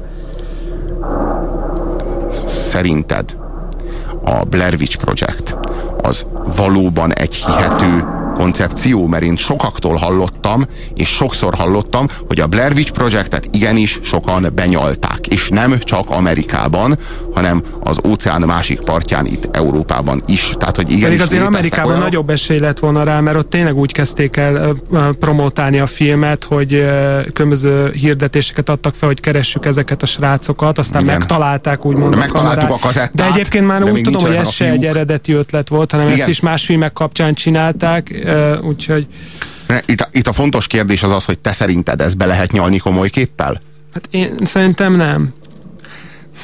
Tényleg, mert ö, valahol, valahol egyébként... De állítólag még a színészekkel is elhitették, hogy a Blair Witch legenda az igaz, így a filmen látható reakciók többsége valódi volt a színészek részéről, ezt mondják. valahol ez is egy IQ teszt, hogy benyalod-e a Blair Witch Projectet. Szóval ez a sztori arról szól, hogy három főiskolás filmet akar csinálni a Blairi boszorkányról, és ezért aztán elindul az erdőben, de nem nagyon fordítanak figyelmet arra, hogy merre van a kifelé út, hanem így, tudod, mint a tinik. Tehát ilyen, ilyen, ö, ilyen vagány, vagány, vagányok módjára, tehát így igazából így emberkednek, meg egymásnak is bizonyítani akarnak, és beleveszik magukat az erdőbe, Tisztelgés a rémálom az elmúlt szában előtt az az eltévedéses jelenet, ahol mindig-mindig ugyanoda jutnak vissza. És, és aztán, aztán ők el is tűnnek az erdőben, és ez a, ez a filmfelvétel, ez a kazetta az, ami kiszabadul onnan. Ez az, ami, ez az amit megtalálnak, és ezek alapján keresik a, a, a srácokat, hogy, hogy mi lett velük, meg hova tűntek. Az, Az- Azt kell tudni erről igen. a filmről, hogy 35 ezer dollárból készült. Ismétlem, 35 ezer dollárból, tehát Említettük, hogy a Mad Max volt a csúcstartó az ideglelésig, hogy nagyon kevés pénzből nagyon nagy bevételt hozó film. E- e- várjál, ennek, ennek nem kis költségvetése volt ennek a filmnek, ennek Nem a filmnek volt nem volt költségvetése. Még egy picit a technikai eszközökről, ahogyan a Poltergeist című film a tévét iktatja bele a horrorba, ugye az ideglelés a videokamerát, és amikor egy technikai eszközt beiktatunk, akkor mindig a félelem ellen a kapaszkodókat megszüntetjük. A mai napon az ötödik helyi kúszott listánkon A Köd című film.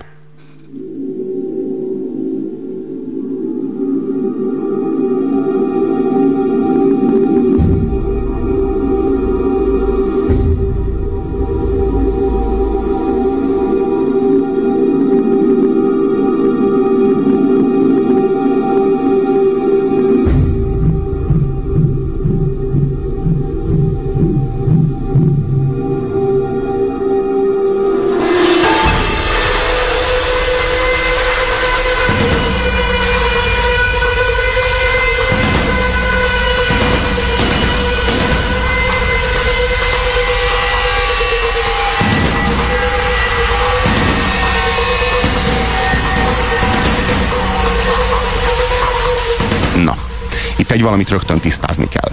A Köd című eh, horror film, az Amiről- valójában két film, de nem úgy két film, hogy ugyanannak a sztorinak újabb és újabb feldolgozásai, hanem két teljesen különálló koncepció.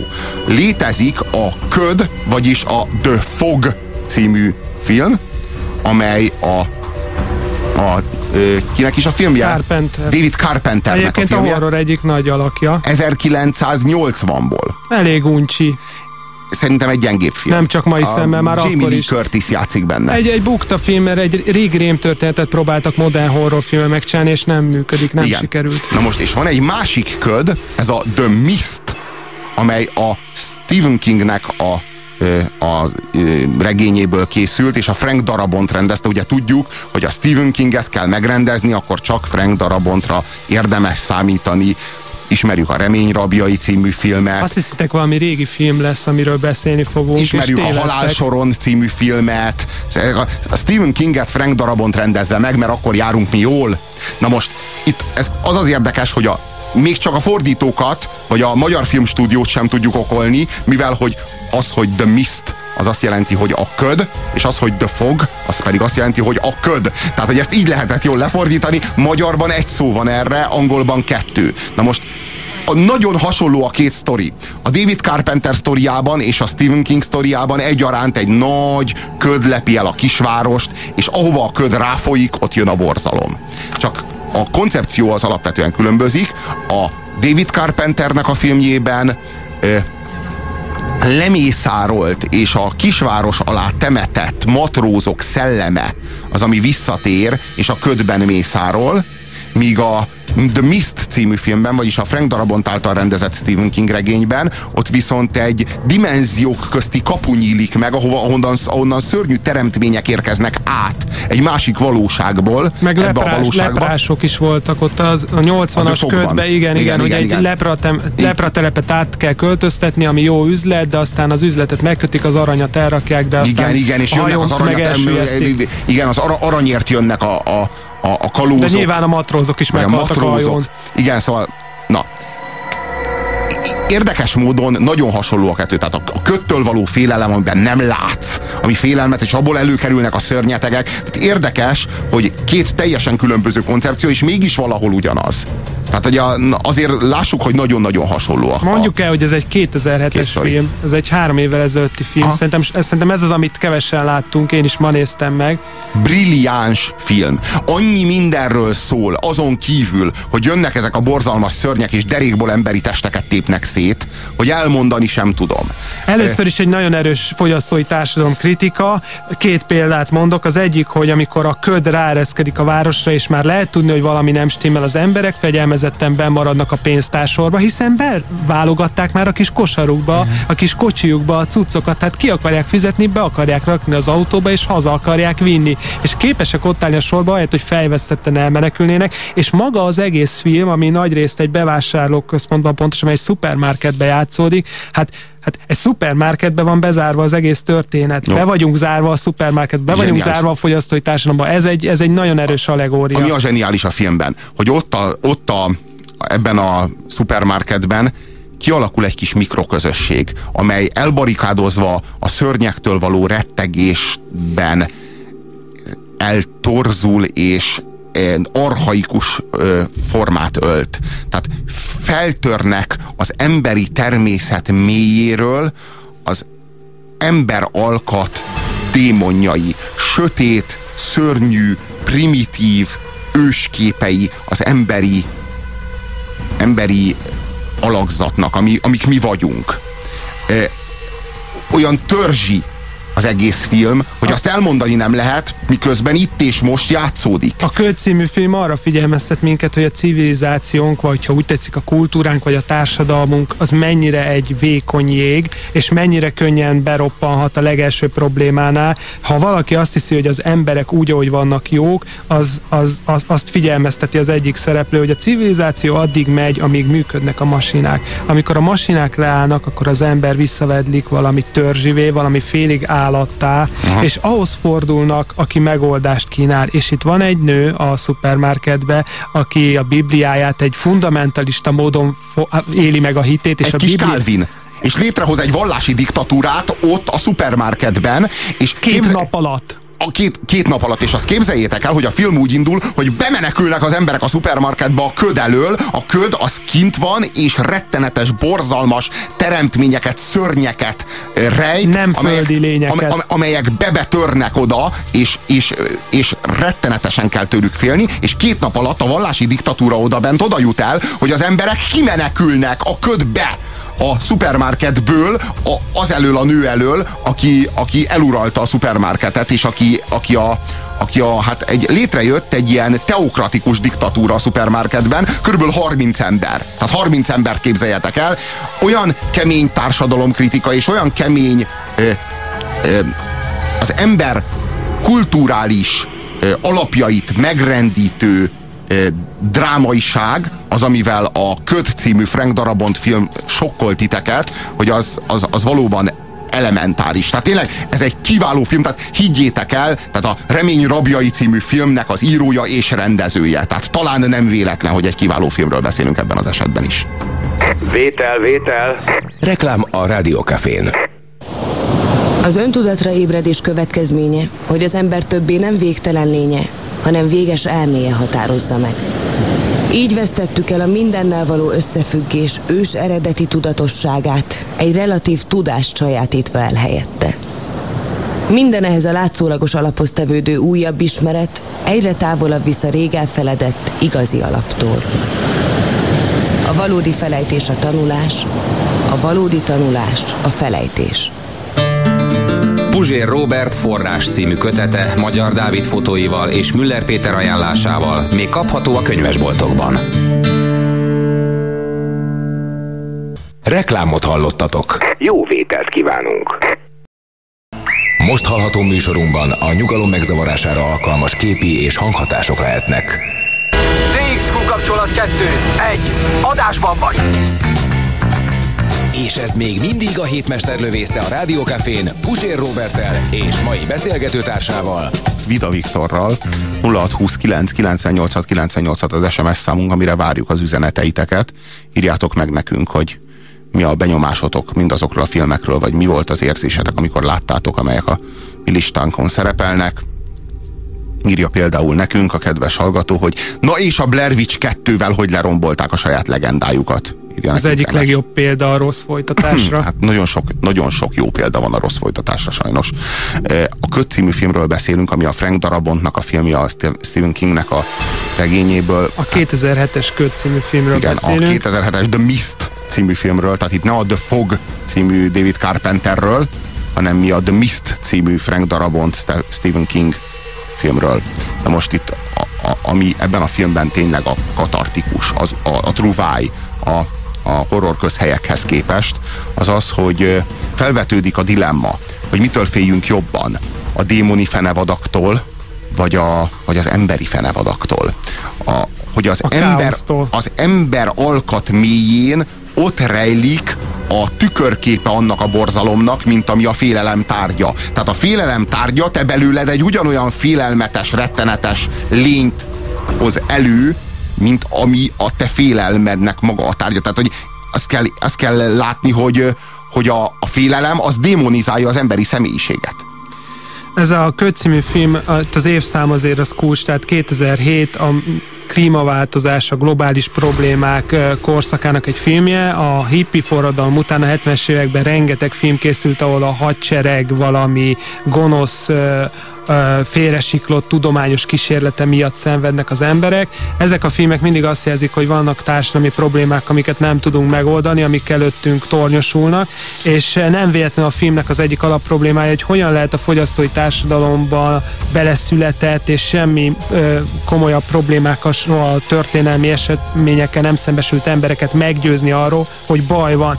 Hogyan győzzük meg őket? Ez így szó szerint elhangzik a filmben. Nem lehet meggyőzni őket. Amíg saját szemükkel nem látják a szörnyeket, a, a leszagadt, leszakadt végtagokat, addig őket nem lehet meggyőzni. Hiába kerül be a híradóba a mexikói öbölbe az olajszennyezés, amíg ez, az, ez a dolog, ez a, például a környezeti válság, az nem az ajtónk előtt van, addig nem fogják meggyőzni az embereket. Kevés olyan filmet ismerünk, ami ilyen hatékonyan ötvözi a filmdrámának meg a horrorfilmnek az eszközeit.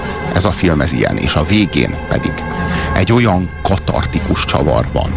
Egy Akkor olyan, elhagyjuk ezt a szűk zárt helyet. egy olyan brutális, rettenetes, Nyomasztó, amerikai filmre nem jellemző. Abszolút nem jellemző, tehát egy zero happy end, és olyan kegyetlen leckét kapsz, hogy az na- nem akarjuk lelőni a poént, mint oly sokszor máskor, úgyhogy nézzétek meg, ez egy kifejezetten ajánlott kategória a The Mist című film 2007-ből a Frank Darabontnak a rendezésében. Csak nem dobogót érő helyezés. Épp hogy leszorult a negyedik. Ez a film pedig nem más, mint a Dolog című film.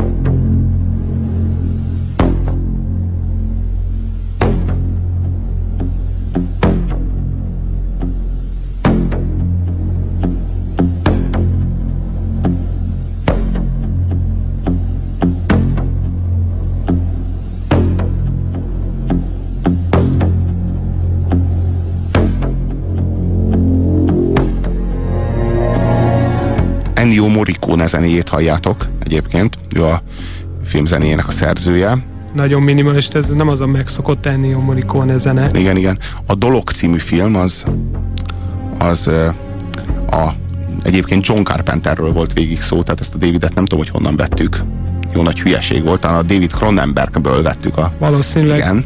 Szóval ugye a John Carpenternek a filmje, a Kurt Russell játsza a főszerepet, McCready szerepét. Hát Itt, Ez is egy kamaradráma, Igen. ez is egy zárt helyen játszódik, fix, nagyon kevés számú szereplővel, e- akik be vannak zárva. annyira be vannak- kutatóállomáson vagyunk, a déli sarkon. annyira be vannak zárva, hogy egy komplett kontinensnyi jég választja el őket a civilizációtól. És néhány konténer a bázisuk. rettenetesen nyomasztó körülmények és rettenetesen nyomasztó helyzet az, amelyik becsöppennek, amikor egy ilyen alien fajzat, amely befagyott valahol az Antarktiszon, azt egy norvég kutatócsoport kiolvasztja, és végigmegy egy olyan rettenetes borzalmon az a norvég kutató állomáson ö, ö, ott ö, dolgozó tudom én, körülbelül 10-12 fős különítmény, ami még csak vár a mi amerikai hőseinkre. Tehát, hogy ez a, Akik a saját film- szakálukra nyomozni kezdtek, mivel a rádiójuk nem működik, nem, Igen, nem igen. hívják a US Army-t, hanem saját szakálukra elkezdenek nyomozni. Na, itt- Először fagyott vérpatakokat találnak a norvég kutatóállomáson, aztán beleütköznek valami akkora titokba, valami annyira nyomasztó és gusztustalan lénybe, egy másik civilizáció. Tényleg az Alienhez lehet hasonlítani. Pár évvel az Alien után készült, viszont három évvel, eh, viszont, viszont a bolygó neve halál előtt, tehát a nyolcadik utas és a bolygó neve halál között nagyon hasonló hozzájuk. Egy nagyon barokkos horror. Tehát ez az utolsó pillanat, amikor még nincsenek számítógépes effektusok, kézi, mesteri munkával állították elő ezt a rengeteg sok jelenetet, ezt a rengeteg sok átváltozást, ahogy ez az alakváltó lény igazi, zaftos, véres jeleneteket láthatok, ez tényleg, tényleg, ez nem thriller, ez, ez tényleg ez a klasszikus horror, és állítólag a, a, annyira keveset aludt a, a, a maszkmester, aki dolgozott ezeken az átváltozós jeleneteken, hogy kórházba szállították, amikor elkészült a film, hogy kicsit regenerálódjon. Most azt kell elképzelni, hogy ez a lény, mely beleköltözik az emberbe, és teljesen átveszi az alakját. De amikor még átváltozik, na akkor nagyon David Cronenbergi a szituáció. Tehát akkor van az, hogy így szétszakad a melkasa a hősünknek, és így kicsapnak belőle ilyen, ilyen alien eh, csápok, és a csápoknak a végén a hősünknek az arca már alakul, már formálódik. Tehát, hogy látszik, hogy a testeden belül zajlik egy folyamat, amelyben téged replikálnak. Először még csak ö, az egyik ö, szakember vizsgálja a norvégoktól áthozott ö, furcsa tetemet, és ilyen kedélyesen boncolja fel, és mondja, hogy hát nos, ami itt van, az úgy tűnik, mind normális belső szerv, szív, tüdő, vese, máj, belek. Normálisnak tűnik, mondja, miközben a kamera kicsit elfordul, és a, annak a valaminek az arcát mutatják, ami két emberi fej félig összeolvadt, És a nyelve az egy. és a Össze- fogsora, és valami Úristen. iszonyú, és közben azt magyarázza, hogy hát ez mind rendes belső szervnek tűnik, és tudjuk, hogy itt valami nem fog stimmelni. Nagyon kemény, tehát az egyik fej az valószínűleg az eredeti fej, a másik fej az pedig a replikátum. utánzat. Igen, és, és hogy ezek így, így mállanak át egymásba annyira Egy szó, mint száz, egyszerre barokkos, átváltozós, véres, iszamlós jelenetek, és egyszerre kőkemény pszichoparanoia a kutatóállomáson, ami, ami tényleg egy tökéletes allegóriája az elembertelenő társadalomnak, ahol már egymásba se bíznak meg az emberek, nem tudod, hogy kibe bízzál meg. Ha érezted, hogy le akarsz mindenkit kaszabolni magad körül, mert annyira nyomaszt minden a, a, a városba, az összezsúfolt tömegbe, hát ezt hozza ki belőled ez a film. Kevésben különbözik egyébként az Alientől. Tehát Annak ellenére, hogy- ez, az, ez az Antarktiszon játszódik, az meg az, az űrben, űrben, igen. de mind a kettő egy lehetetlen helyen. Tehát olyan helyen, ahova nem tudsz menekülni. Tehát itt a kutatóbázisról nem tudsz sehova menekülni, ott meg az űrhajóról nem tudsz sehova menekülni, be vagy zárva a fenevaddal együtt. És nem lehet tudni, és tudod, az a legrosszabb, hogy ő az X-ről indul. Tehát olyan, mint a hidegháborúban az atomtáska, tudod. Tehát, hogyha minden elpusztul, akkor ő lefagy, majd jön egy harmadik kutatócsoport, egy, mit, egy szovjet kutatócsoport, kiolvasztja, és újra kezdődik a sztori. Tehát mondom, azt kell tudni, hogy amikor ez a cselekmény lezajlik, előtte már a Valami című filmnek a nulladik része egy norvég kutatócsoporttal megtörtént. Most történik ez, és A hogyha kérdés az, nem hogy sikerül a civilizációba, újabb- kijut-e az Antarktiszról, mert akkor a földi életnek annyi. Na hát erről van szó, és mekkora jelenet az, amikor a vért A tesztelik. vérteszt az az egyik Hú, az, csúcsjelenet. tényleg egy nagyon-nagyon jó filmről van szó. Egy Igazából nagyon a- erős eredeti ötlet, Igen. nagyon erős eredeti ötlet, amit, amit tényleg ki is ö, aknáz a rendező. Már a dobogón. A nap harmadik helyezettje. az ördögűző.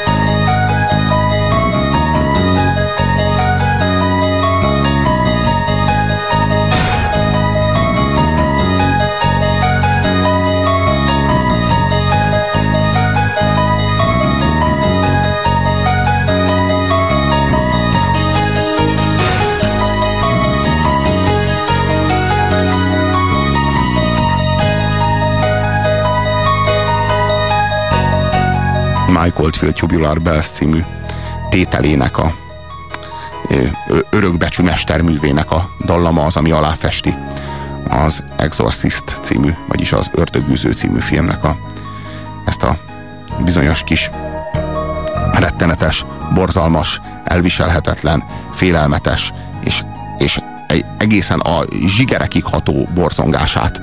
A Linda Blair játsza régent, aki a, a kislány, akibe beleköltözik a sátán. Ellen Bernstein játsza az ő édesanyját, Kriszt. Ugye az az Ellen Bernstein, aki a Requiem egy álomért című filmben az anyukát játsza, ugye, Sarah Goldfarbot, talán tudjátok, kiről van szó.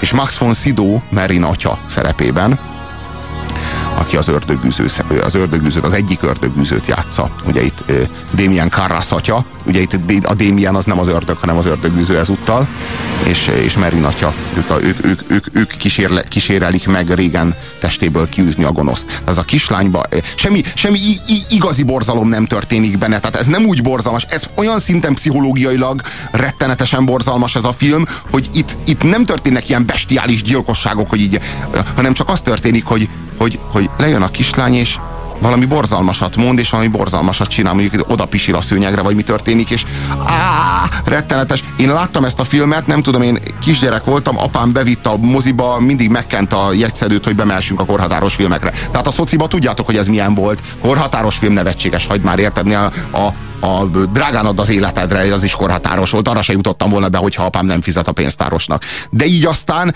bejutottam az ördögüzőre is, és hát itt volt a hibapont. Talán azért, mert nem néztük, hogy 16 fölött vagy 18 fölött nem, nem kéne megnézni, vagy de nem néztük, hogy milyen szám van a karikában.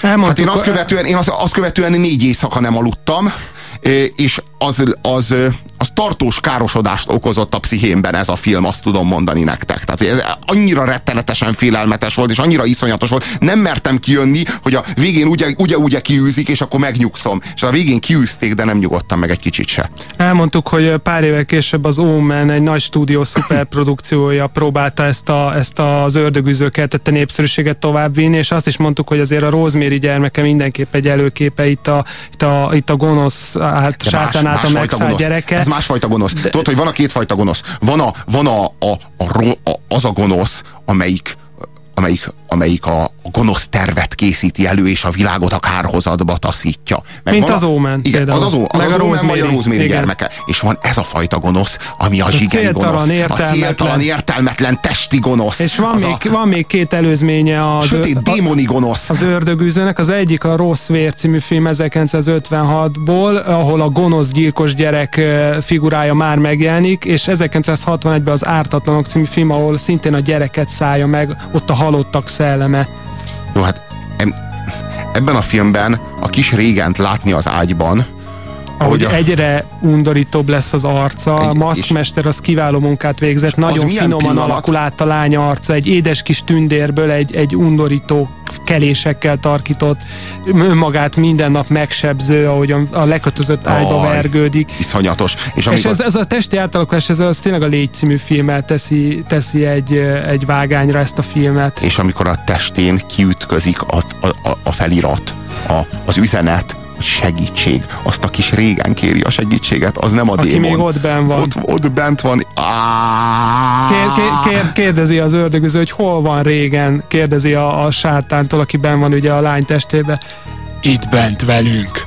Anyád is itt van. És ez nem valami káromkodás, nem, hanem, nem, ez hanem nem a sátán nagyon jól tudja, hogy ez az ördögűző pap, ez éppen ördögűző... hadilábon áll a, az anyja elvesztésével. Hát igen, megfélti az anyját, hogy kárhozatra jutott nem pedig a mennyibe, és hát meg is győzi őt arról, hogy itt van, itt van velünk, itt bent. Ez az ördögűző, ez tényleg alapmű, erős, egyszerű, kortalan, tehát borzasztó egyszerű maga a történet, nem semmi, semmi túlzás, semmi felesleges sallang nincs, nem utazgatunk Rómából, Londonba, meg a Szentföldre, egy, egy, egy helyen játszódik, és hol játszódik az emeleten, nem a pincében, ugye az mindig szimbolikusak a helyek, az, az emelet az ugye az Istenhez közelebbi, mint a padlás. Meg onnan lehet nagyot esni, hogyha kiesel az ablakon, azt vágod? Az is benne van, persze. És zű, ez, ez, ez, hogy az emeletre rakja a sátánt, és mondjuk nem a pincébe, ez azt mondja, hogy fönn az égbe van zűr, mondjuk a 70-es évek a hit kiüresedése, a hitében megrendült papa lakja, ez mind, mind benne van.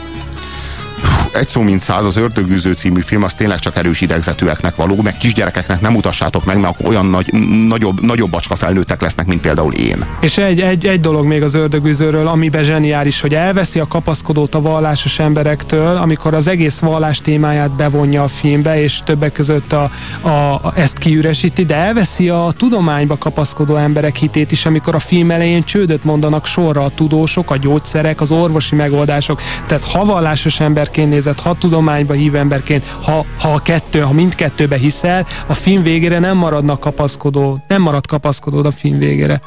A második szájíze mindig keserű, bár helyezése ezüstöt ér. Ez a film a ragyogás.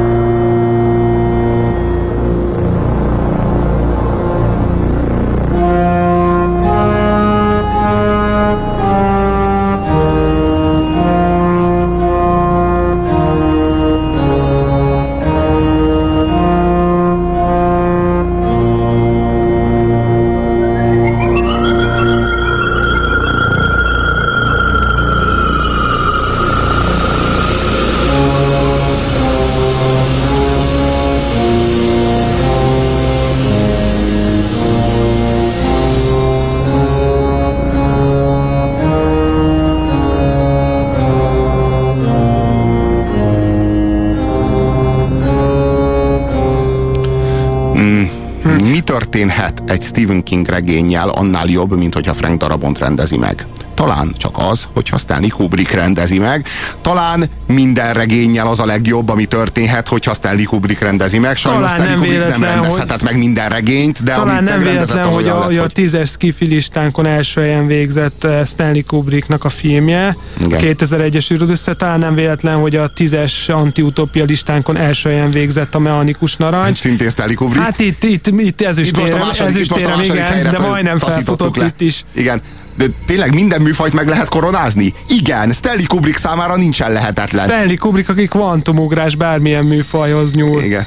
Ö, Hát így Jack Torrance ö, ö, karaktere az a, az a kulcs, akit ugye Jack Nicholson játszik. Hát a Jack Nicholsonnak sok szerepére szokták azt mondani, hogy élete alakítását nyújtja, de alig ha mondják jogosabban bármelyik szerepére, mint ebben a Ragyogás című filmben előadott Jack Torrance-re. E, a, megint mitől félünk? Attól, ami a, le, ami a legbiztosabb. Ami az életben a legbiztosabb, az apa, az anya, a, tehát a, a család. Ez a, ez a, tehát, hogy vala, valami olyan helyre csempészi be a borzongást, vagy a borzalmat a Stephen King, ahol, ahonnan a legkevésbé várnád. Szóval hogy az apád megőrül és elkezd mészárolni téged, na az már elég csúnya helyzet.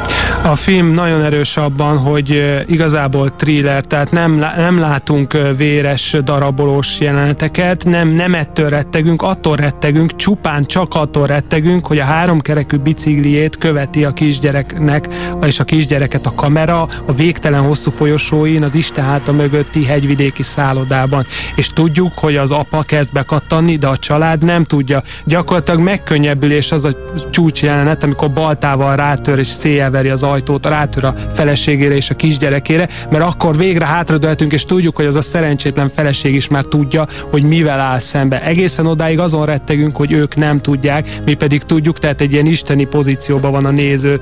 És az a tekintet, amivel a Jack Nicholson kinéz a Jack Torrance-nek a fejéből.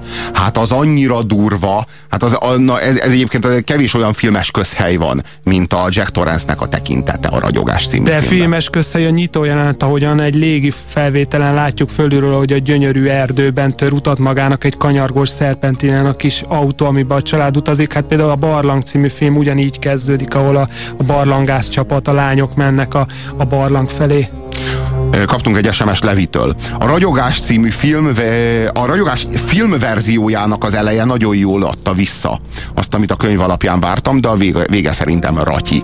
Anyám ezt olvasta, amíg terhes volt velem, nem szeretem a horrort. Igazából ez az egyetlen Stephen King könyv, amit elolvastam, szerintem az, e, de szerintem ennek ennél bátran állítottam, hogy az egyik legjobb, mert mindenki ezt mondta, és e, Stanley Kubrick abban zseniális szerintem, hogy kiadta ezt a sok ilyen, ilyen paranormális, misztikus szószt, tehát nem a gyereken van a hangsúly, a könyvben egyenértékű, sőt, a a könyvben igazából a gyerek a fős, ezekkel a fura ragyogásszerű látomásaival, a filmbe az apára helyezzük a hangsúlyt. De az átváltozás sokkal annyira- realistább, hétköznapi lesz, és ettől igen. sokkal félelmetesebb. Nem hát, nem, hát az elején annyira szerethető és annyira azonosulható, amennyire csak el tudod képzelni, és ettől nagyon erős a kontraszt, amikor majd átmegy nagyon pszichopatába.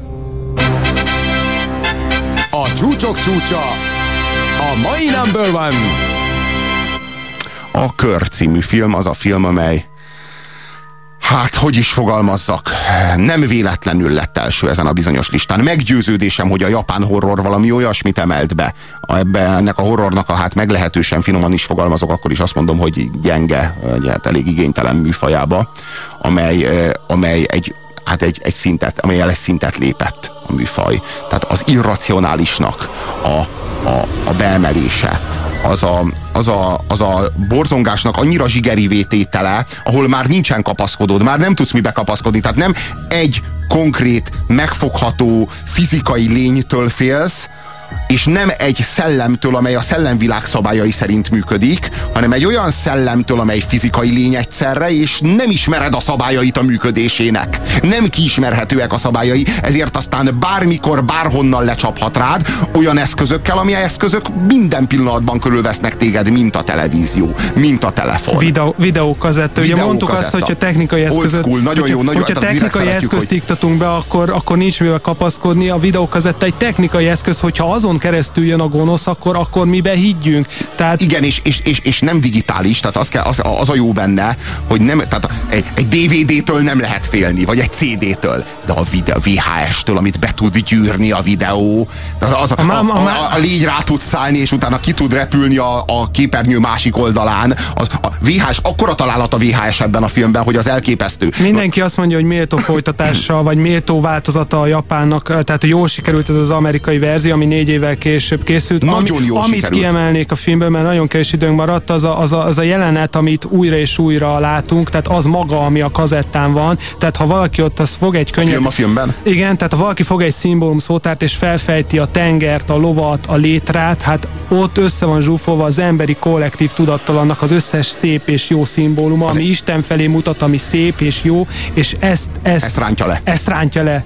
A- Az egyképkockás felvillanások a kegyetlenek ebben a filmben, tehát amikor meghal a, valamelyik hősünk, akkor annak a filmnek, amit később végig is nézünk, annak a ezek a képei a létrával, meg a, meg, a, meg a tükör előtt fésülködő lányjal, vagy anyukával, azok egy képkockás felvillanásokban villognak végig. Tehát olyan kőkeményen kommunikál a tudatalattiddal ez a film, ahogyan talán egyetlen más film sem. Tehát olyan helyeken sokkol le, ahol még fölfogni nem tudod, de már félsz tőle, és amikor meglátod, már ismerős lesz, de a tudatodat megkerülő módon, tehát nem fogsz emlékezni arra, hogy honnan ismerős, de a zsigereidben, a sejtjeid mélyén ott lesz már a félelem ettől az egésztől, már a lenyomata ott lesz, és e- ettől nagyon kemény, ettől nagyon kegyetlen. Ez egy olyan film, ami konkrétan emberi életeket tett tönkre. Az én személyes ismerettségemben van egy barátom, aki azóta, hogy látta ezt a filmet, nem aludt olyan szobában, ahol televízió van. Tehát, és négy vagy öt éven keresztül kellett utána pszichoterápiára járnia, hogy látta a körcímű filmet. Ezek után nem lehet a ragyogás az első. Ugye megértitek? Tehát ez a film, ez konkrétan gajra vágott emberi pszichéket. Tehát Azok, akik azt hitték, hogy a horror műfaj kifulladt, amikor a tini végjátékok egymást ismételték, és már mindenki nevetett rajtuk, azok beültek a moziba, és gyerekkorukba tették utoljára az ujjaikat az arcuk elé, hogy ne lássák a teljes vásznat, csak egy részét, hogy ne kelljen az teljes borzalmat látniuk azonnal, ami a következő pillanatban rájuk szakadt. Talán a Kocka című filmen féltem annyira, mint a körön, és szerintem nem voltam ezzel egyedül. Kaptunk egy SMS-t A-tól, azt írja, Robi, gratulálok, hogy egy ilyen témából is tudsz minőségi műsort csinálni. Mi Gore Verbinskinek a rendezőnek és Koji Suzuki-nak, az írónak, valamint a forgatókönyvírónak, Ehren Krügernek gratulálunk, hogy egy ilyen gagyi témából, mint a horror, tudtak ilyen minőségi filmet csinálni, mint amilyen a Kör című film. Hogyha csak egyetlen egy filmet ajánlanánk nektek a horror műfajából, akkor az a Kör című film lenne.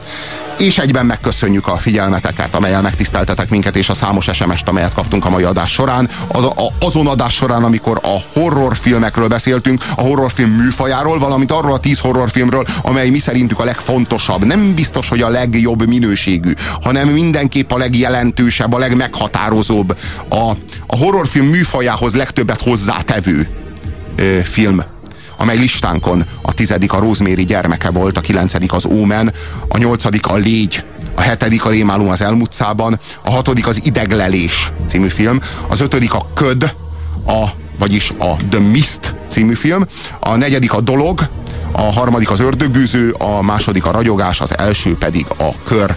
Nagyon-nagyon köszönjük a figyelmeteket. Vida Viktor barátommal és kollégámmal egyetemben ez volt az az adás, amely a horror műfajába kalauzolt titeket. A holnapi adás során szintén háromtól ötig pedig a szegénység témakörében elkészült legjobb filmeket fogjuk ismertetni a barátommal és kollégámmal, Farkas Attila Mártonnal. A mai figyelmeteket nagyon köszönjük, hallgassatok most egy órán keresztül zenét itt a Rádiókafén, holnap pedig háromtól ötig újra itt leszünk veletek, ahogy szoktunk. Sziasztok! Sziasztok! A hét mesterlövészének vége, azaz Mr. Grabowski, ez itt a végállomás. De mondhatnák azt is, hogy Hasta la vista, baby. Ne feledd, a hétmesterlövésze még visszatér, ugyanis Indiana, rajtunk csak átsiklik a történelem, de ez maga a történelem. Vétel, vétel. reklám a Rádiókafén. Lényem akár egy pohárnyi víz. Testem akár a pohár, lelkem akár a víz. Azonos vagyok a testemmel? Akár a pohárnyi víz a pohárral, mely jelen való alakját adja, bár örökkévaló lényegét nem érinti. Azonos vagyok a lelkemmel? Akár a pohárnyi víz a vízzel, mely örökkévaló lényegét adja, bár jelen való alakja múlandó. Puzsér Robert forrás című kötete Magyar Dávid fotóival és Müller Péter ajánlásával még kapható a könyvesboltokban.